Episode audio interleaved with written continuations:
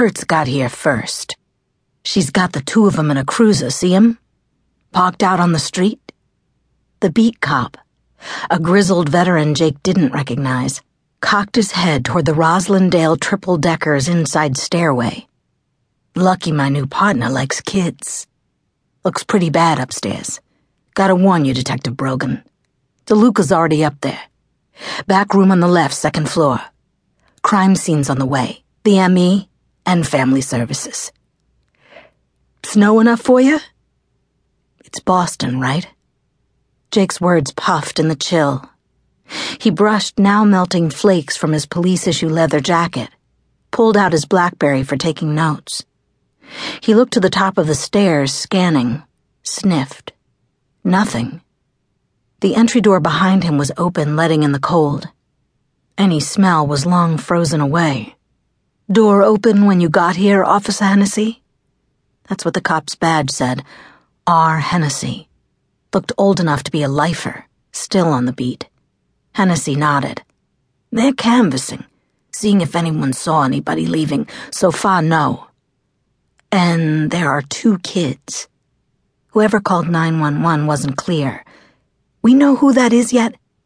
I have the kids as last name. Jake checked his Blackberry shorthand. His phone always ridiculously autocorrected. Is it Lucier? So says the 911 caller. Hennessy, a stocky fire hydrant zipped into foul weather gear, flapped his leather gloves against his BPD navy parka. Wish we could close the damn door. At least Hennessy knew enough not to touch the scarred wooden doorknob of 56 Calaberry Street. There was barely room for the two of them in the cramped square of dark paneled foyer.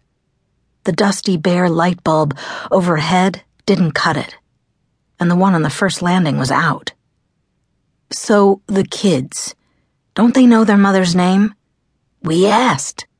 Mama, the boy said. Their own names he knew. Philip and Phoebe.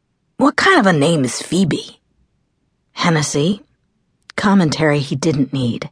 How many kids? The 911 call indicated apparently two. Maybe the caller meant three people resided here, you know? Hennessy shrugged. We found a boy and a girl, approximately one and three years of age. Weren't crying or anything when Kurtz brought them down. Guess maybe they don't know. Victim's their mother.